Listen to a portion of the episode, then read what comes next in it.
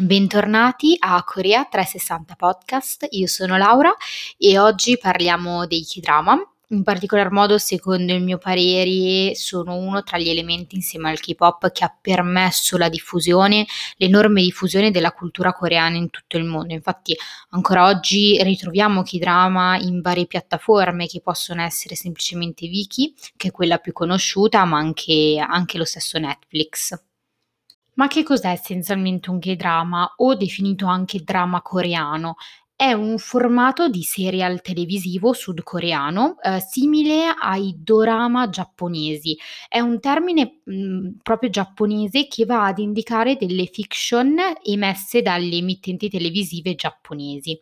I K-drama si distinguono però dai dorama giapponesi per vari aspetti, per esempio il fatto che sono più lunghi rispetto alla produzione giapponese, trattano solitamente tematiche drammatiche, romantiche, sentimentali o a volte scolastiche e uh, comiche. Negli ultimi anni però i, i, i drama coreani sono diventati molto popolari in tutto il mondo grazie alla, alla cosiddetta onda coreana, cioè la diffusione della cultura coreana all'estero, eh, con servizi streaming che appunto offrono eh, dei sottotitoli in varie lingue e eh, ciò permette quindi un adattamento a tutti i paesi del mondo.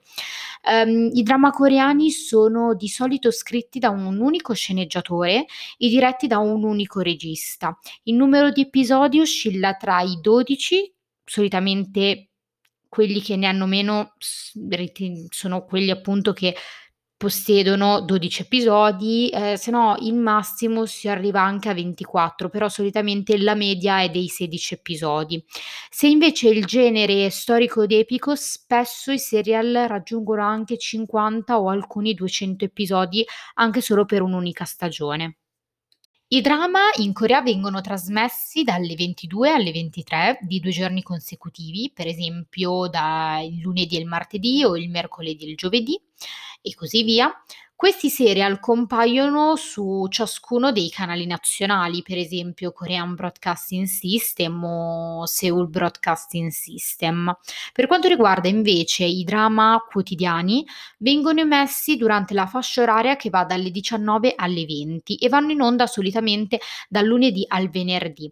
Sono realizzati nel formato della telenovela, anche se raggiungono raramente le 200 puntate. Per quanto riguarda invece la storia dei K-drama, tutto nasce da una trasmissione radio eh, realizzata e ideata in Corea del Sud eh, nel 1927 eh, sotto però la, gia- la, dominazione giapponese.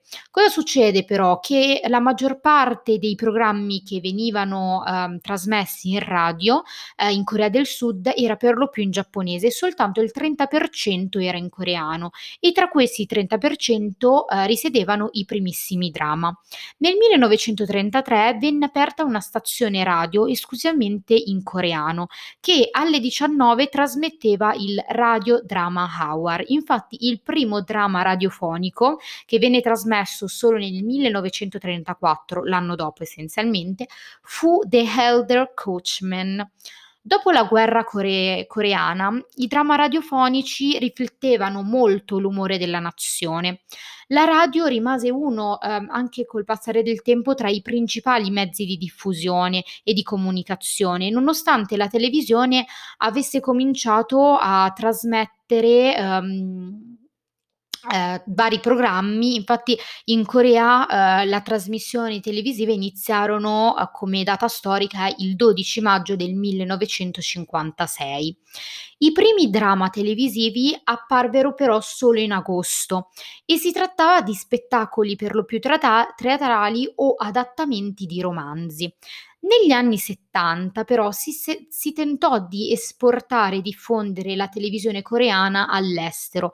Quest'idea nacque tuttavia da un errore, ovvero dal fatto che tutti in Corea del Sud fossero convinti che la Corea del Nord avesse ottenuto uno stand al Media Marketing a Cannes ehm, nel 1976. Eh, alle emittenti sudcoreane appunto venne ordinato allora di presentarsi a questo evento, però si presentarono solo nel 1977.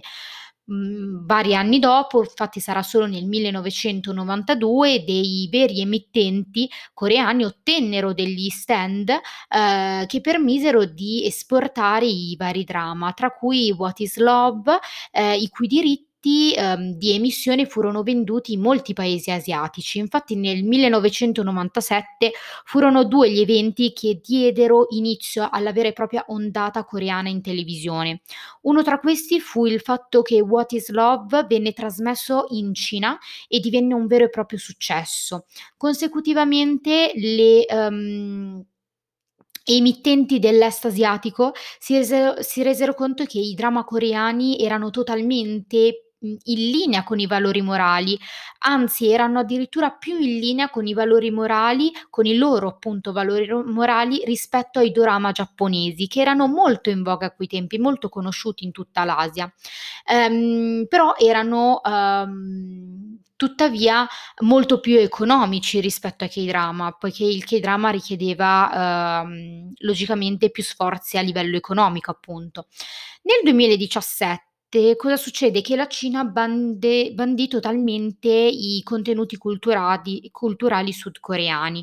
Di conseguenza, ehm, le stazioni televisive, ehm, persero molto per quanto riguarda il livello economico e, ehm, a questo punto per ovviare alle perdite, ehm, le stazioni, ehm, per esempio SBS o NBC, ehm, iniziarono a trasmettere invece che episodi da 70 minuti per sera, 2 episodi episodi da 35 minuti nella stessa sera, però intervallati dalla pubblicità, in modo tale che inserendo la pubblicità inevitab- inevitabilmente avevano ottenuto un minimo di guadagno. Per quanto riguarda la produzione, un tempo i drama venivano prodotti all'interno della rete televisiva che poi li avrebbe trasmessi, ma dagli anni 2000 furono prodotti da delle compagnie esterne. Infatti il budget per la produzione dei K-drama viene suddiviso tra l'azienda produttrice e il canale telesi- televisivo che poi si occuperà di trasmettere appunto il, um, il dramma. La maggior parte del budget viene spesa per scritturare gli attori famosi, mentre la percentuale rimanente deve appunto bastare per uh, attori meno conosciuti, staff tecnico, comparse, uh, luoghi delle riprese e altre spese.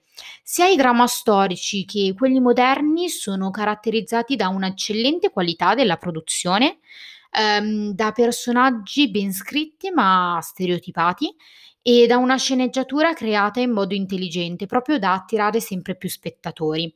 Il 90% dei serial è scritto da, da donne, mentre i registi sono per lo più maschi, quindi è molto difficile riuscire a trovare una regista donna.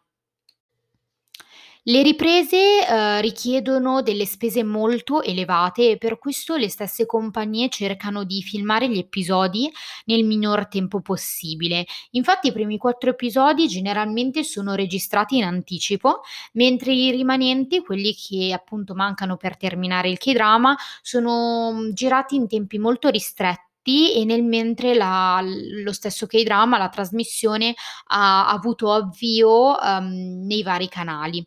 Dunque le sceneggiature, uhm, non sono definite e possono cambiare sulla base delle opinioni del telespettatori e in base appunto al successo del del serial. È un esempio, il frammento della della mia mente un frammento della mia mente, uhm, questo K-drama con Jung Ha-in, ehm, che, uhm, era partito, uhm, con ben 16 episodi, doveva giungere e terminare con 16 episodi, però in base al al successo che ha avuto, ehm, in questo caso in lato negativo, in quanto ha avuto delle opinioni molto riscontranti, ehm, è stato ridotto a, se non erro, ben 12 episodi. I cambiamenti per quanto riguarda le sceneggiature possono avvenire anche soltanto, ehm, poche ore ore prima, ehm, delle stesse riprese. Ed è proprio a causa dell'instabilità delle sceneggiature gli attori sono impossibilitati a lasciare il set o semplicemente anche a riposarsi e a dormire adeguatamente. Infatti alcuni attori hanno ammesso di essersi sottoposti a somministrazioni endovenosa di determinati farmaci proprio per l'estrema stanchezza. Ma passiamo a parlare della diffusione e della popolarità che hanno raggiunto i K-drama nel mondo. Infatti, secondo un ricercatore dell'Università di Vienna, questa popolarità dei K-drama coreani deriva dai valori confuciani che trasmettono, con i quali gli stessi telespettatori asiatici possono facilmente identificarsi. Tra questi valori ritroviamo il rispetto per gli anziani, la pietà filiale, l'orientamento alla famiglia e la percezione dei valori morali asiatici in generale. Tutti questi valori hanno un ruolo fondamentale nel serial, in particolar modo nel suo successo ultimo e nel suo successo appunto fi- finale. Um, una importante distributrice americana di K-drama coreani Crede che parte della popolarità dei K-drama sia per lo più dovuta alla qualità delle riprese, ai luoghi suggestivi e ai costumi spettacolari, tanto da definirli una produzione molto alla moda, attraente e, mm, e li definiscono, tra virgolette, la, una tra le produzioni migliori al mondo. Um, ma passiamo a parlare per lo più del rapporto e di come cambia la mentalità in Giappone grazie mhmm, alla mhmm, semplicemente alla diffusione degli stessi K-drama. Proprio perché il primissimo K-drama coreano a guadagnarsi una diffusa popolarità in Giappone, ehm, fu trasmesso solo nel 2003. Infatti molti sostengono che il dramma abbia migliorato le relazioni diplomatiche, ehm, tra i 2 paesi, proprio perché, ehm, sempre più giapponesi iniziarono ad interessarsi alla cultura coreana. La maggior parte, ehm, della infatti Essenzialmente, ehm, la maggior parte, ehm, è dovuta al fatto che erano per lo più esposte alla lingua, ma non solo, anche alla cucina, alla loro alla storia coreana. Quindi tutti questi elementi, mhmm, si pensa abbiano influenzato positivamente la percezione, uhm, riguardo alla cultura coreana e degli stessi coreani tra i giapponesi.